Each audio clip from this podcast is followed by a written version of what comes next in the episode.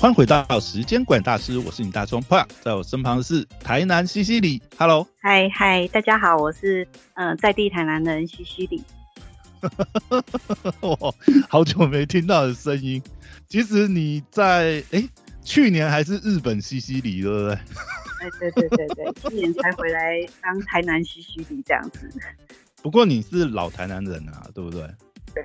对，在地台南人这么久了，当然要来聊一下在。在台南大概有六十年了嘛，是不是？哪有那么久？好啦，开玩笑，不要透露你的真实年纪这样子。但是至少十年以上，对不对？嗯，在台南至少十年。也没有这么年轻啦，我们要真实。哦，好，真实呈现是不是？对对对对对，大概是好了，反正就是从出生到这个，除了就学期间、就业期间之外，大概都待在台南嘛，对不对？嗯，就业也在台南啊，就只有就业去在台南。对，哦就是一直都在台南，在台南念书这样子。好啦，因为今天就是难得跟你这边连线，就是想说要聊一下这次选举之后的这个选情，因为我实在是觉得这次，我不知道你当初有没有那么意外，我真的觉得，哎、这次选完，我真的觉得很多地方的那个选举的结果真的是蛮让人意外，因为跟当初最后封关民调看到，真的差异蛮大 其实对啊，其差很实前多啊，嗯。前一集听到你们就是在判断台南的一个状况的时候，我一边听我一边笑，因为我都觉得说你们这些非在地台南人真的是，嗯嗯在雾里面看选举那有种感觉。用台北看天下这样，就完全是误判这样。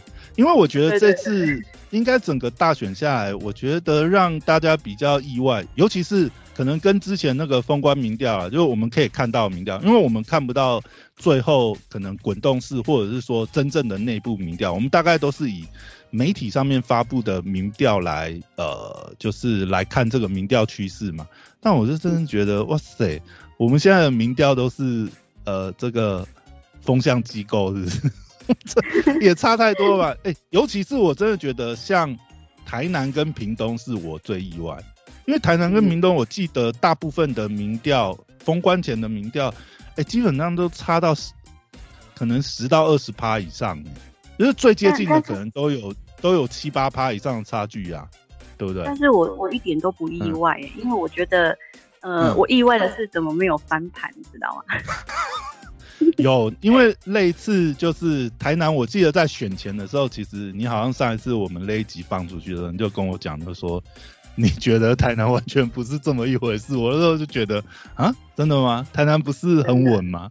我是说没，有没有，号称推一个西瓜都能当选这样子。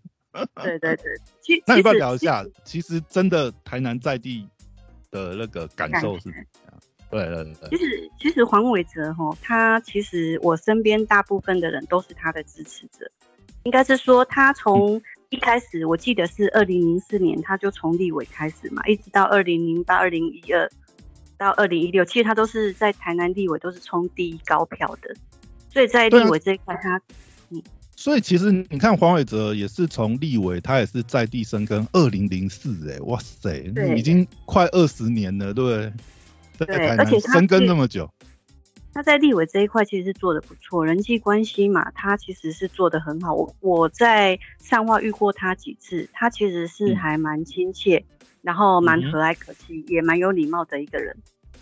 对啊他其实看起来就是比较是属于那种文人型的，对不对？他也不是那种哇，很很很地方型的那种对政治人物这样，嗯嗯嗯。对，可是可是他后来二零一八年开始就是选上市长以后，他自己可能到现在也在怀疑人生，说他不知道自己到底哪里是做的不好，你知道吗？导致他这次选举选的很难看。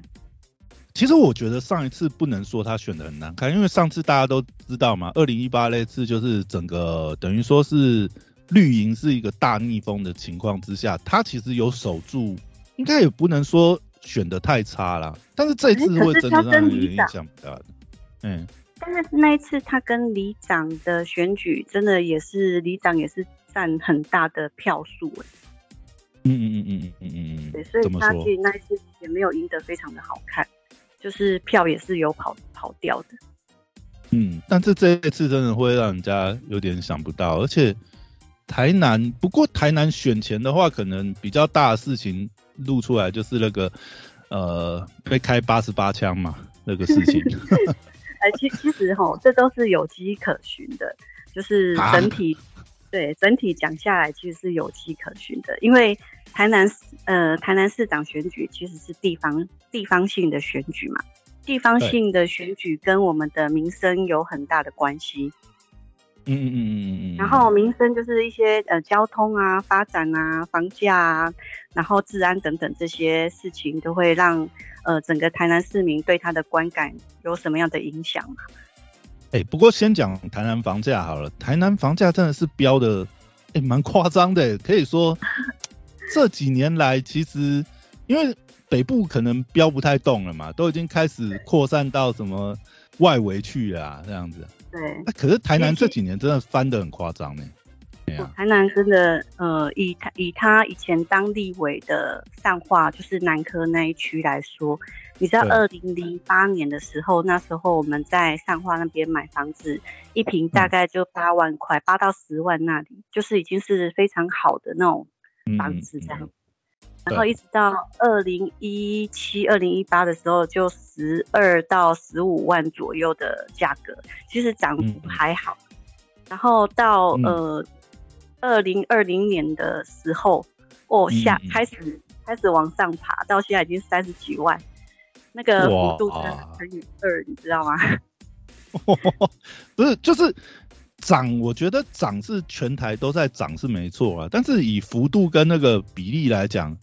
台南跳的真的是跳的很快，可能也是因为大家都觉得南科南科这边发展的问题，还有呃，因为南科嘛，外移人口也变多了嘛，对不对？对，没错，没错。他他其实，在南科那边就是规划了很多的区光嗯光电区域嘛，就是 L N 特区，然后什么 F 七区等等嘛。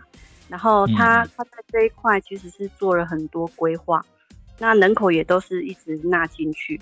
然后导致整是台积电的人一直南下，然后都没有在议价，都直接买这样子。哎，可是你如果这样子看的话，比如说呃，包含南科有像比如说台积电这种呃厂商这种大型的这个厂商进驻嘛，那人口也有移入嘛，那整个消费啊，其实欣欣向荣，这不是好事情吗？这这会造成民怨吗？当然房价涨是会是会是一个困扰，可是的确也没有办法，因为。人口数就变多嘛，啊，僧多粥少啊，嗯，那那新进来的人，你看，就像你刚才讲的，啊，这些工程师来要找地方住啊，他们也是收入比较高嘛，也没有再跟你议价啊，不，也没有，可能就反而是感觉台南的房价还还可以，就直接就买下去了。但是你知道，已经搬进来的人，每个人在想的就是不是不不是只有房价的问题，而是民生的问题，就比如说。当大量的涌入善化这个地方的时候，然后学校不足，然后幼稚园不足，你知道这对于每个人的生活来讲是有多大的问题吗？哦，OK。我们我们举例来说好了，当善化现在人口五万人的状况下，那出生率一定会比其他的区域来的高。这些在台南市政府的资料里面一定都会。呈现出来，那为什么他们没有做呃这样子的教育规划？这是让在地在地的那边的人都比较觉得很可恶的地方。就 是就是，其实你早就掌握到这数据，你不要说超前部署，你就是按部就班，你也你也不应该让这个呃情况恶化就对了。对，而且最近他们。他们那边的国中就是才刚准备要盖而已，那里面已经那因为北湖啊，等你盖好都几年后了。对啊，所以都上高中了吧？对，你知道那那边的人几乎都是去读私立的学校，因为没空接接送的问题嘛，所以都还要再花钱去读私立的学校。你知道这对大家来讲，你觉得呃负担开心吗？哦，对。还有还有的话，就是听到你讲交通的问题嘛，每天这个早高峰，不管是工作上学，哇，好像 蛮夸张的这样子。其其实哈，其实交通这一块哈，我我我觉得这是这是两方面，就是它其实有一些地方是做的还算不错，就是比如说它要做治水嘛，然后一些安排的下水道的工程嘛，然后就是包括就是台积电他们在盖的时候要有那个自来水道的工程在做，其实这些对于未来会是很好的一个政绩。可是吼，他做最不好的地方就是说他的行政能力真的不好。就是他在疏通交通的这一块，完全就是没有去做，导致说，呃，今天整个进大南科的所有的道路全部一起做，然后大家进不去南科，然后就没没有没有那个事先规划，应该要排程，对不对？他等于是同时在那边动，赶进度这样子啊，嗯，对，然后就是整个就是塞住，大家要花一两个小时才能进去南科，然后。这个这个这个问题吼，大家都跑到他的粉丝团去留言，或者是说到一九九九去抗议，可是吼，你知道都没有获得很好的解答案就对了。然后他的行政体系啊，都是算，我觉得他的行政体系真的需要好好的全盘去呃改革一下，就是比较官僚的那种心态，不是隐藏留言删留言，不然就是很官方的去回答你说。你可以早一点出门啊！你为什么要那么晚出门？等一下，你你你你讲这样让我联想到，哎，你可以反应啊，为什么不早说？你你知道你知道我的小孩嘛？他是七点四十要进到男科里面去上学，然后我早上六点半就要把他那个带出门，一定要从家里面出门，才才才不会迟到。对啊，可是你知道，平常我们只要花二十分钟就可以进去了。哦，我我觉得，我觉得，哎，其其实你讲回来，我觉得这个也是这次可能就是绿营会整个选举这次应该可以很明确啊，因为比二零一八还惨嘛，只剩下五个县五个县市这样子。那其实我觉得该那个可能也是一个蛮重要的点，就是。民生施政的问题啊，大家真的会觉得这几年来的施政是有问题。对，我我我老我老实讲，我真的觉得有些地方真的会让人感觉就是官员有那种傲慢的傲慢的，就是你你你你你做事或者是说呃，像像你刚才讲这些，其实民意都有透过一些管道反映上去嘛。那大家会觉得你官员比较傲慢或没有在处理，就是如我我们当然也知道哦，好，现在就是呃，比如说南科正在发展，这个大家必须要忍受嘛，因为外来人口的增加，交通不可能一夜之间变好。但是大家在反映的时候，你应该是嗯，应该是要有一些虚心的态度去跟。跟民众沟通，或者是说，哎，有有些状况可以做立即调整的。我大家大家或许还是必须要忍耐。比如说，就像你刚才讲，哦，我进去本来以前二十分钟，现在搞不好塞一小时。但是你至少做一些处理，然后大家可能搞不好还是要塞个四五十分钟。但是大家会感受到，哎，是官员是有真的是有这个听到民意，然后也有在做处理，只是说，哎，可能一下应变没那么快，对不对？这个我觉得。如果他可以把拍卤肉饭的时间拿来拍宣导的话，就告诉大家说，请大家好好忍耐。我我觉得这这部可能会好一点，就比较呃接地气一点，你知道吗？就是我们有在处理，那你你怎么处理的？你把那个步骤，然后可能呃大概会怎么样的阶段是？你把这些东西讲清楚、说明白嘛？我我觉得有时候也是政策的透明度了。你你讲到这次，对啊，对啊。你你你看，你讲到这次选举的话，也是啊。我我觉得，比如说，我觉得全台都会被这个呃防疫给辐射到，是因为大家其实，当然我我觉得一开始的时候我们做的很好嘛。一开始我们等于是这个世界怎么跟得上台湾，那个时候我们真的是做很好。但是后面你包含疫苗的引入，或者是说，你看像那个时候一开始宣布要快筛啊，快筛试剂也不足这些东西。我觉得那个民意的堆叠是后面的处理慢慢累积出来。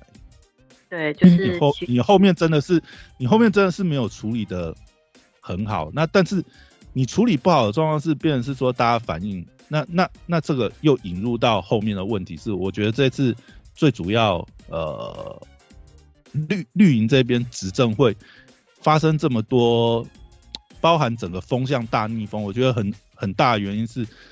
这个侧翼网军带起来，因为变说大家开始反映这些问题。我我讲的是反映这些问题的人，他你说他是批评政府吗？对，他是批评政府，但是批评政府的这些人，并不是说我并不是说我是绿，我我我可能我也是支持你执政党的哦，我可能本来也是绿营的人，并并不一定说批评政府人就是蓝营的人或者是非理性选民，因为大家有时候其实也是就事论事。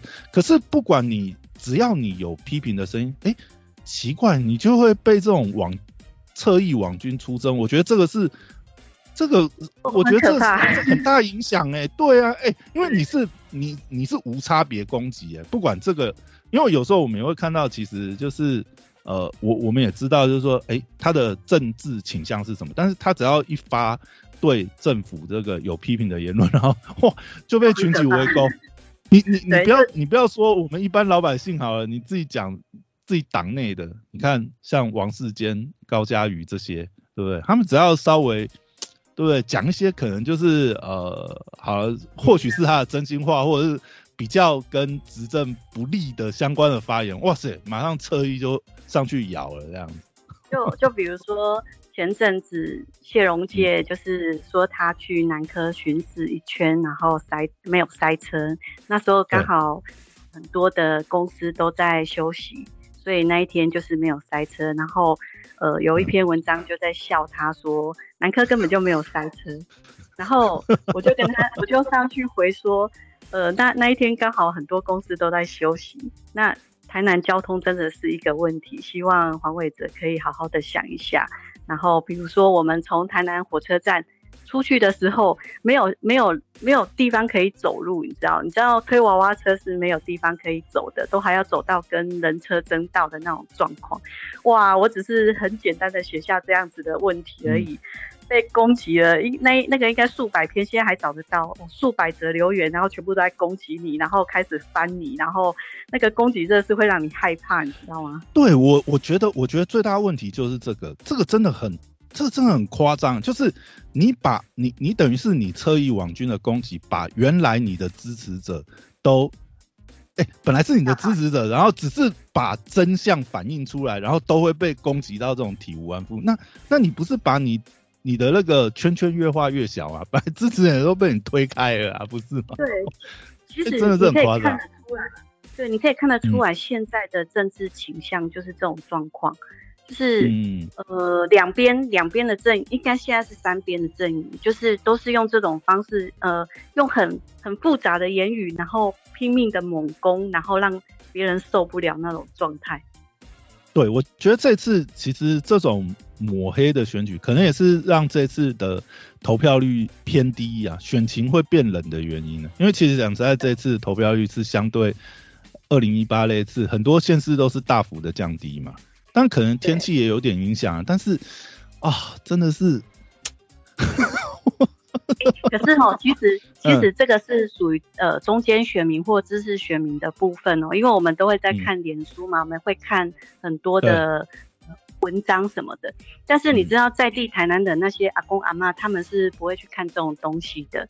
然后你你你会觉得说，为什么他们这次也都不去投票？有没有想过这个问题？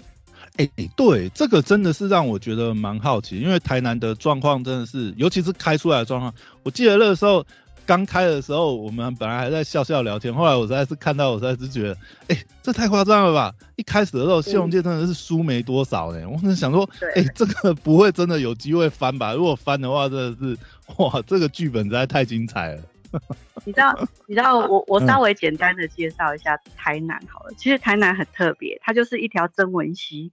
然后它分成北边跟南边，就是呃，我们我们把它分为西南跟西北，然后很有发展的都是在西南这一块，然后没有发展的都是在西北那一块。西北就是属于新宁啊、七股啊、西港啊那些地方都叫西北，就靠近北部那一块。那其实以前以前从陈水扁那个时代开始的时候啊，人家都说西北不用拜票，全部都是绿油油的。这是真的哦，这是真的哦，就是不是我随便乱讲的，就是不用不用建设，票也不会少，就是这种状况。但是这次西北翻盘呢？对，那所以就很离谱嘛，对不对？对，你知道为什么为什么会变？你知道吗？因为其实严格说起来，就是四十年没变过，就是西北在这四十年来，其实完全都没有任何的建设，所以大家都会觉得说就没有建设，然后房价，你知道，连一个就是比较柳营啊、后壁那种地方，东山我们比较少去的地方，它都是破千万的房价啦，然后让年轻人买不起这种状态。哦，现在也都破千万了，真的是没办法。对，然后比较，我那一天啊，就是听一个七股的，就是呃去吃饭，坐在隔壁桌的阿公在跟他聊一下，就是这次的选举他给谁。然后那个阿公是真的是很深绿，他就跟我说，他看到那个整个七股嘛，本来是很生态很漂亮，看夕阳这样子，然后有很多捕鸟会过来的一个生态这样子，结果现在全部都是在种那个。种电太阳能板全部一望去，整个都是太阳能板，都被都被开发成那个太阳太阳能那个光电园区了，是不是？不是不是不是，其实哈，这个哈，你再去思考一下，就是最近八十八强的故事。嗯，八八八枪听说就是这些划分的原因嘛。不过他好像后来也喊停了嘛，就是就是喊停了。不能再开发了，结果反而利益利益上面有点分配不均的样子。嗯，应该是说哈，就是雪甲就是在旁边嘛，就是在那个呃靠海边那一边。然后呢，雪甲其实也是属于西北地区，就是没有建设发展。他们呢，这这四年来哦，就是黄伟哲给他们的最大的发展是什么？你知道吗？就是炉渣。就是呃那个卢渣王那个著名的那个枪案的那个问题嘛，然后再就是嗯呃公车有公车站可以进到学甲，有公车站可以进到学甲，这这算是好事吧？呃没没有建设啦，就这样啊。哦就哦，你的意思是说基本上也还是没有建设，就是就只有这些东西这样。对对，这是基本民生的东西，你怎么把它当做一个建设呢？哦，所以，不是也是，然后也是太久民心思变的问题咯。对啊，然后你你看这些炉渣流到这些稻田里面，造成当地的污染，然后你觉得这些人还会呃挺这样子的人吗？哦，等于是没有建设，还把我们这边当倒炉渣的那个地方就对了。哇塞！对啊，然后哇，这有点惨，嗯。对，从七股这样子一路到将军北门这样子，全部都种电，然后到雪甲那边就整个就是都是炉渣，然后这样子息息相关的一个区块吼，让整个呃西北这一块的人都不愿意再投给他，所以这次几乎都不愿意出去投票，内心是很很焦虑的啦。我可以感受到那个阿公的内心是很焦虑，但是他又觉得说他投不下去，就变成是说。可能他也没有出来投呃谢龙介，但是他就不出来投，至少他就不出来投，他投不下去这样。对，谢龙介其实他根本的就是国民党的票其实都在，就是其实他只是稳盘。台台南你要说呃民进党输了没有？其实没有输，只是大家不想去投票而已。对，我我其实我觉得这也是这次整个看下来还是还是。其实全台都有这个趋势啦，因为你看台北也是啊，台北你看传统绿营的票仓，对不对？哎，不过这次绿营票仓，其实你如果以陈时中来讲的话，他只有在大同赢而已呢，他连万华都输。哎呀，但是其实陈时中有点夸张。陈时中这一块，我看起来台北他本来就不好选呢，我我我并不觉得。哦，对了，本来本来台北就是蓝大于绿，我我讲的是。就是虽然台北是蓝大于绿，但是绿营也有基本基本票仓嘛，中山大同啊、万华这些地方啊，但是它这些就是可以说是传统绿营票仓的地方，他一直守住一个大同。那万华不用讲，万华万华这个破口说大概就是 他最大的原罪吧。那个时候我不知道他为什么要这样子喊，真的是。呃，其实他他也是很辛苦啦，他他真的是替台湾守的很辛苦，但是就是疫苗的一些问题哈，就是呃，我我是觉得看起来背黑锅的迹象呃蛮明显的，所以我也没我们我们也没办法求证什么嘛，对不对？对啊，反正黑锅来我就扛嘛。我觉得他他应该这个当他的时候可能就，但是可能讲太白了不行。对对对，其其实其实大家都明白，都觉得他是很就是很他是出来他出来扛锅的这样。对，所以很难，这个真的很难，我们也不便说什么。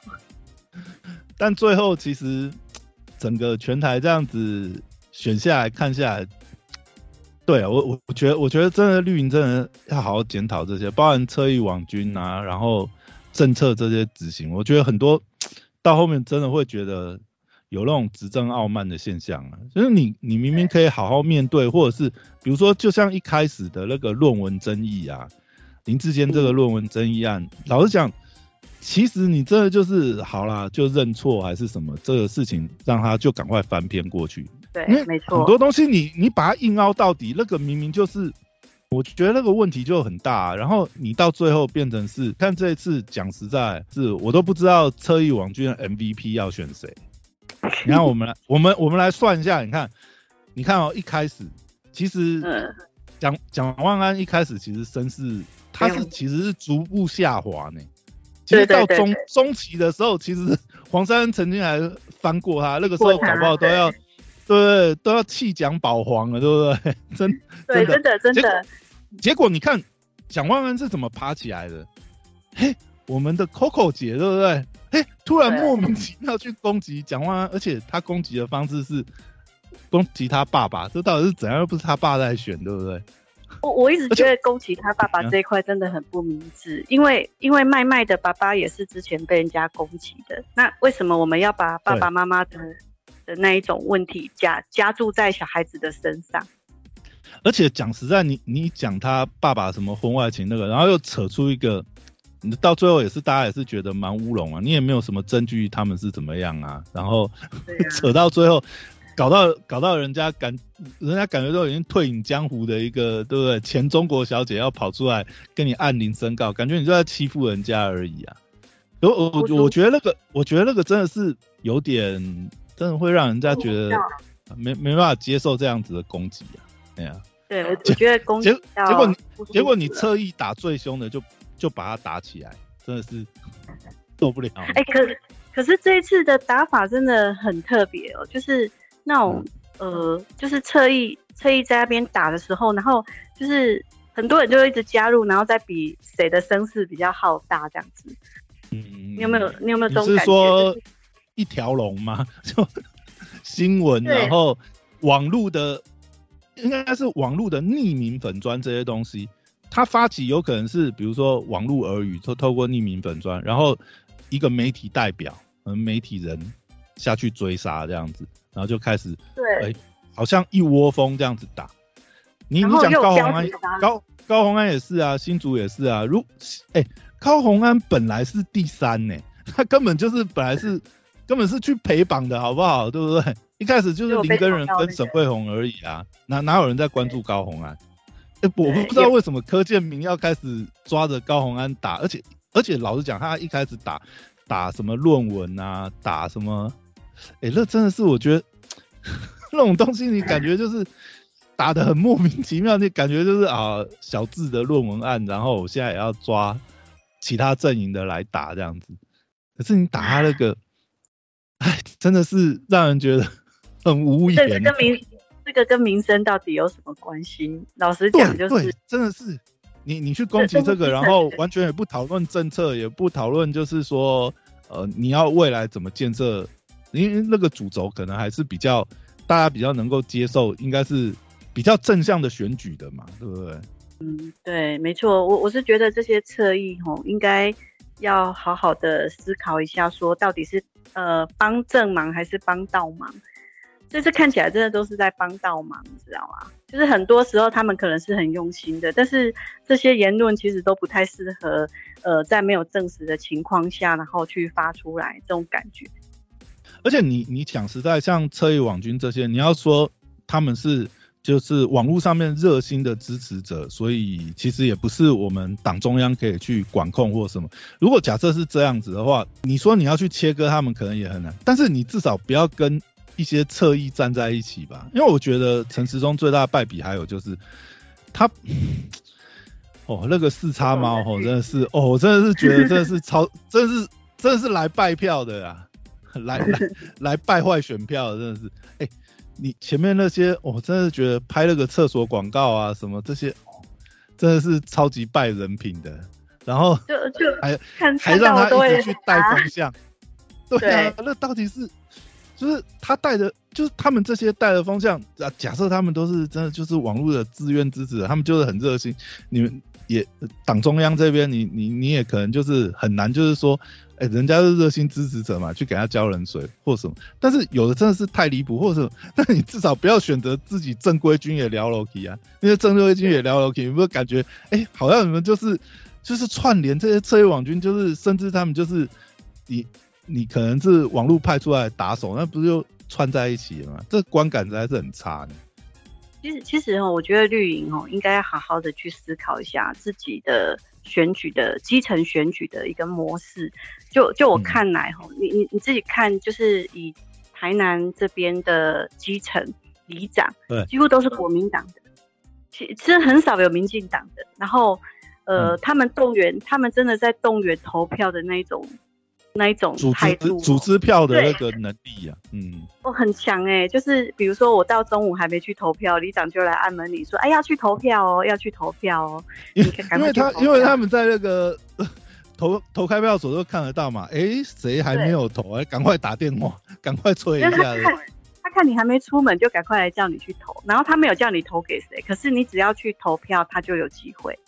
因为他很清楚嘛，里长都很清楚这个他自己这边的政治倾向嘛，对不对？如果你如果你不是他，可能就不会 call 你了。这样，哎，没关系，你继续睡，睡饱一点的。今天就对啊。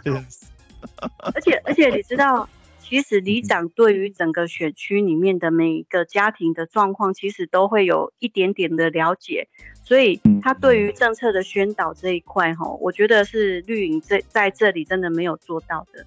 他应该要去想想，说自己要生根，就是真的要把在地生根这一块做好一点。不过你你真的要讲再讲地方的执政党的话，其实蓝营才是地方的执政党，因为你不管从议员啊、乡镇市长这些东西啊，其实是蓝大于绿啊，所以组织票的部分其实真的是，嗯，蓝营比较占优势。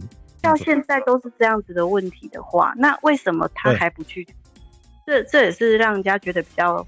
可惜的地方，他其实可以好好的去做，不用在那边打那些侧翼。他其实把这些在地的做好，他可以获得很好的票数，可是他却不去做啊。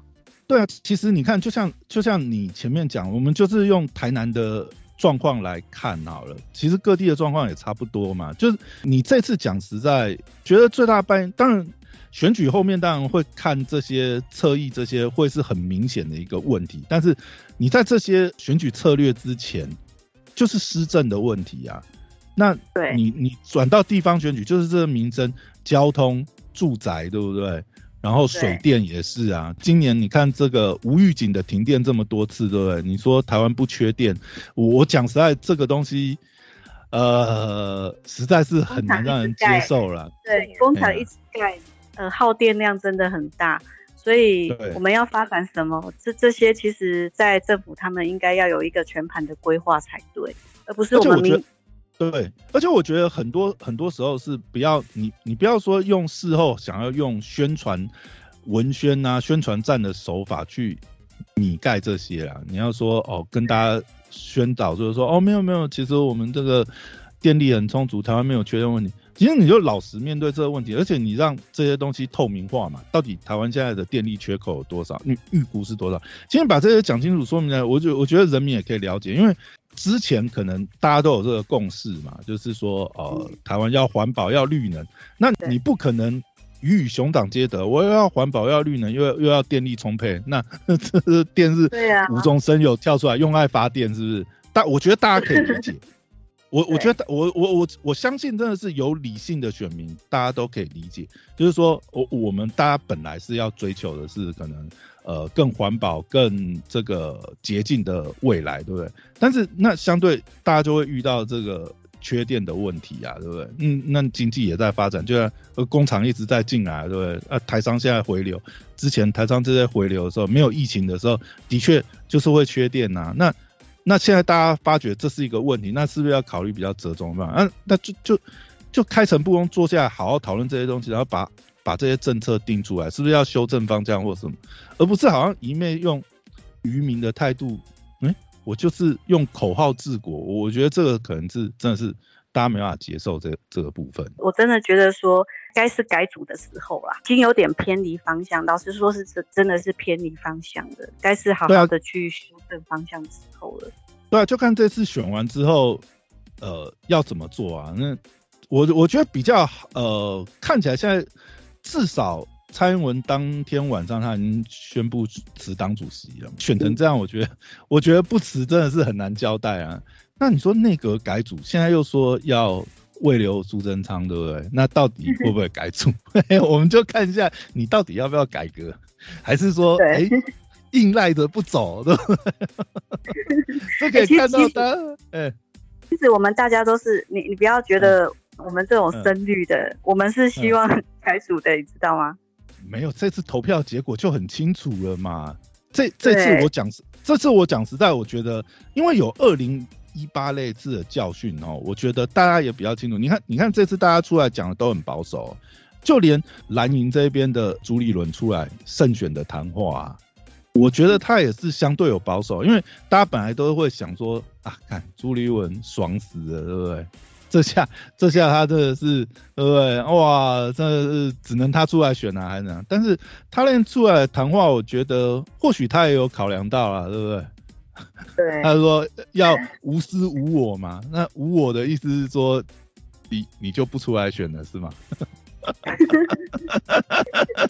好，没有这个这个其实这个其实要观察一下，因为现在才刚选完没没几天而已嘛。其实对各党对不对？他们。内部到底会不会深切的反省，还是说谦卑的来应对后面的二零二四？这很难讲，对不对？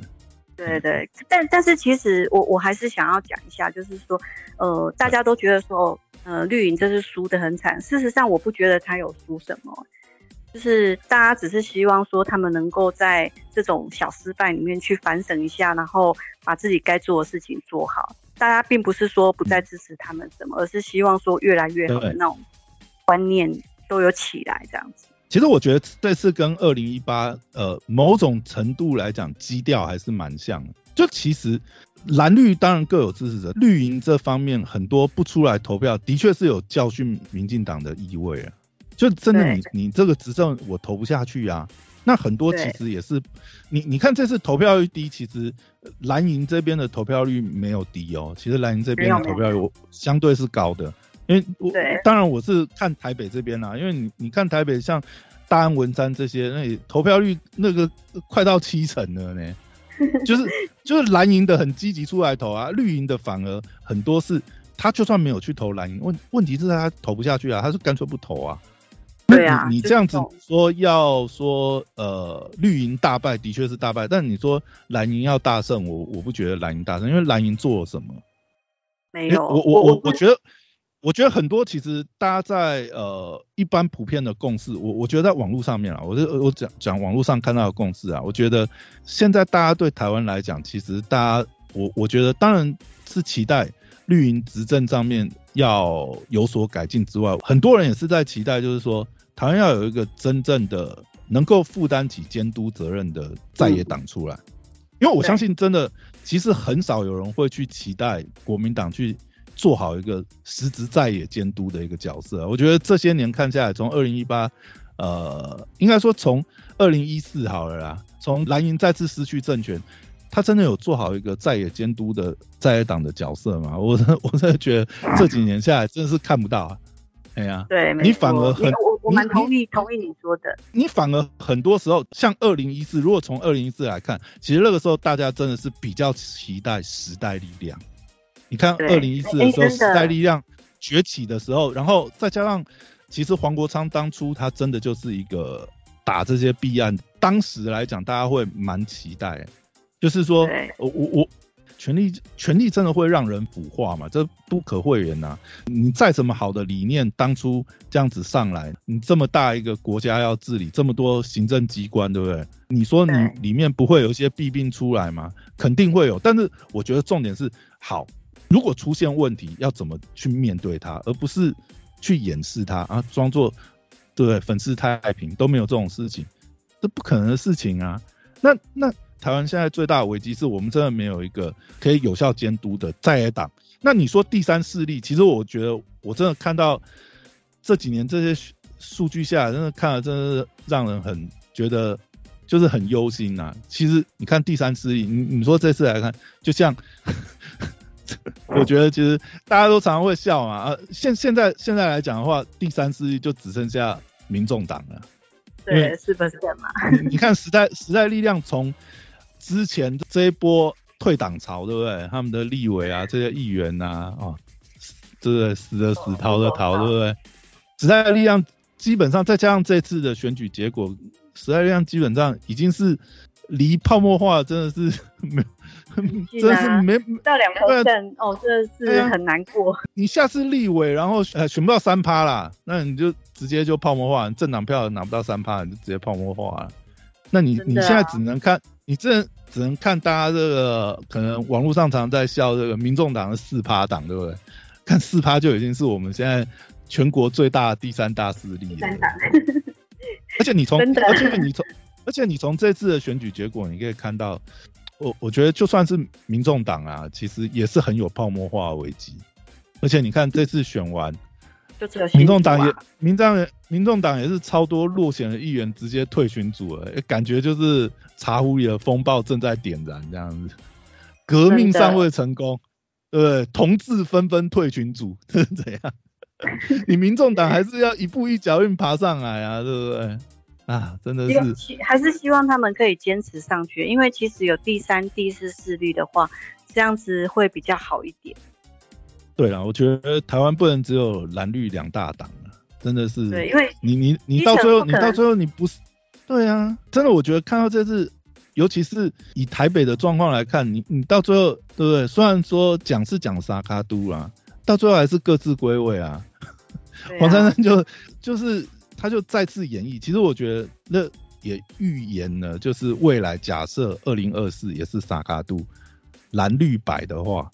其实黄珊珊的这一次整个操作，而且你看黄珊珊所在的是台北市，已经是一个基本盘是蓝大于绿的地方，这样子操作下来，仍然是蓝绿夹杀第三势力。对。那你说真的，二零二四就算柯文哲出来好了，呃，柯文哲现在听看起来是一定要出来嘛？那你面对蓝绿两大党推出来，其实我觉得最后状况应该是很难超出。这样子的一个局势啦，哎呀，嗯，没有，但那是但是二零二零二八哎，二零二四其实应该蛮好玩的，应该我觉得应该蛮好玩的，因为呃看得出现在显示出来的大概就是哪几个会选，其实在台面上大家都看得到，但是他们要怎么玩，其实我我蛮期待，蛮蛮期待看到他们怎么玩的，你知道吗？对，我我在想啊，因为。呃，绿营应该十之八九就是赖清德嘛。那因为赖清德吃过这种侧翼王军的苦头，而且我在想，他应该会修正这次，应该不会再搞侧翼王军这一套。希望啊，希望希望他不会再搞这一套。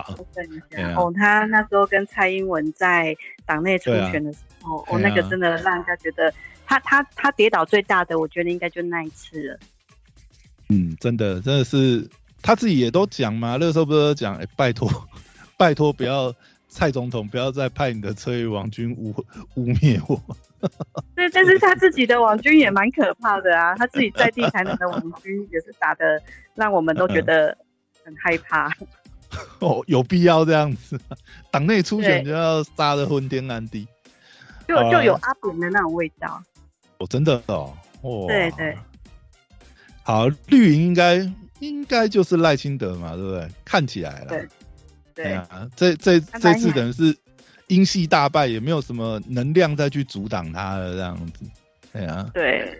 然后蓝郑文灿郑文灿的桃园也没保住嘛，所以这个太子也也也太不下去了这样子。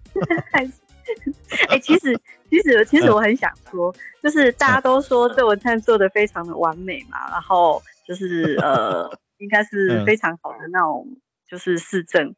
但是其实我们这样子一路看下来吼，就是我我我以旁观者来说，虽然我还是蛮喜欢他的，但是其实我觉得他在某一些区块他是做的非常的不好，而是利用一些方法手段，然后去把自己做的不好那一块把它呃呃修修起来那种感觉，可是呃蛮粗糙的，真的是蛮粗糙。没有啊，你其实你看这一次光那些体育馆整个整个天花板掉下来这些爆出来，你也会觉得哎。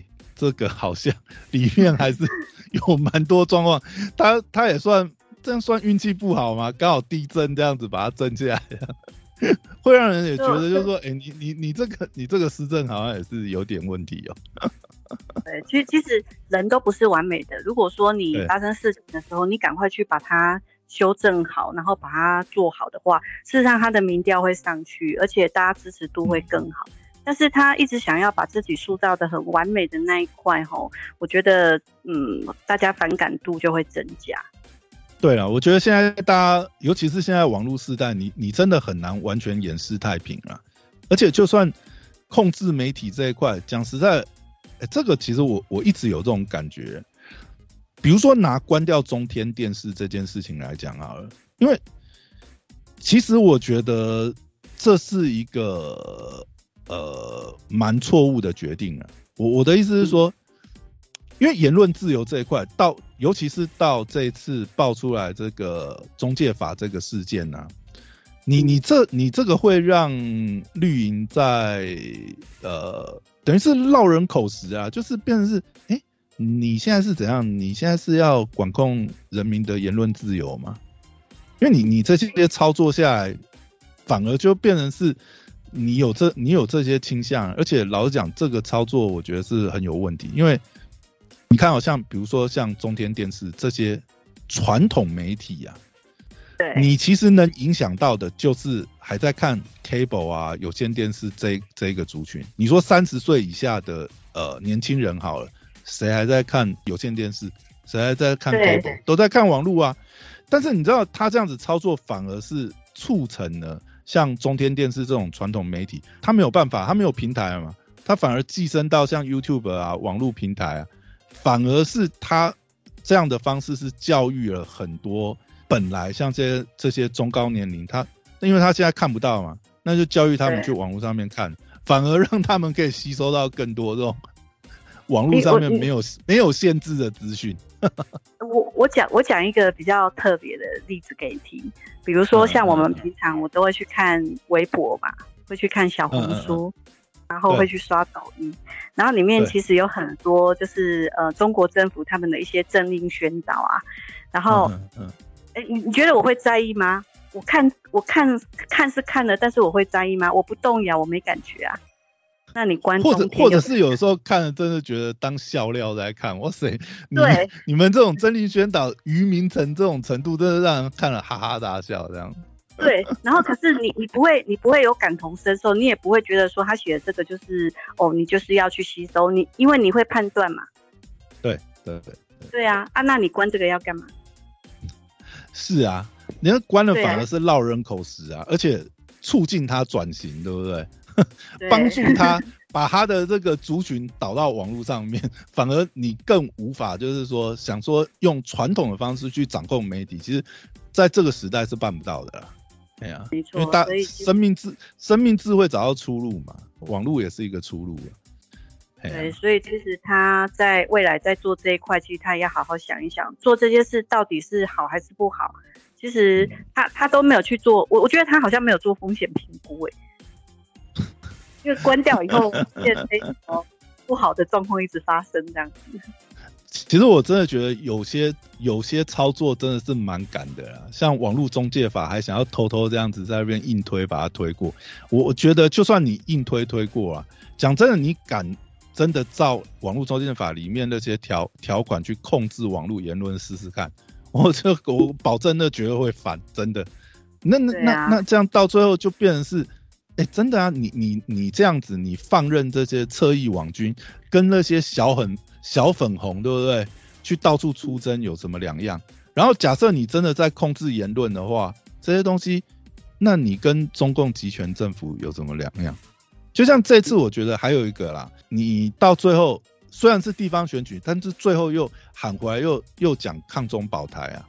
问题是抗中保台这次，我觉得很多也是边际效益递减啊。这张牌对不对？你已经从二零一八、二零二零喊到二零二二，真的。喊不下去，而且再加上这次爆出来也很多嘛，说像郑运鹏对不对？当初也是有去中国发展，然后柯建明两个儿子在中国对不对？做生意吃香喝辣。那你如果你真的要讲康庄宝台，那你现在你你这些作为，那也是变成双标啦，对不对？那你自己就破功了。他他没有，我觉得蔡政府应该要想一想，说他他最大的最大的问题就是他。呃，用人的问题，哈，真的，这这是我觉得他最大的问题，就是在用人。然后他用的这些人，真的没有什么能力可以经营到地方的自治的这一块，就是把地方的问题做好，然后修正自己的问题，这个都没有做到，然后就导致说民怨一直一直起来，这是他最大的问题。我我并不觉得说，嗯，地方选举跟中共那边有什么太大的关系，没有，就是真的做的不好。而且而且我而而且我真的觉得这次你这次呃绿营这边有非常多反民主的做法，包含没收初选这件事情也是啊，是不是？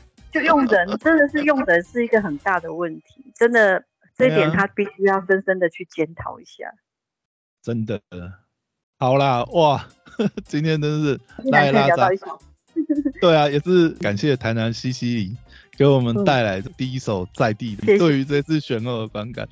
好了，有机会再找你聊聊你在日本的日子，蛮有趣的这样。好好，谢谢。好，那今天聊到这边，拜拜。好，拜拜。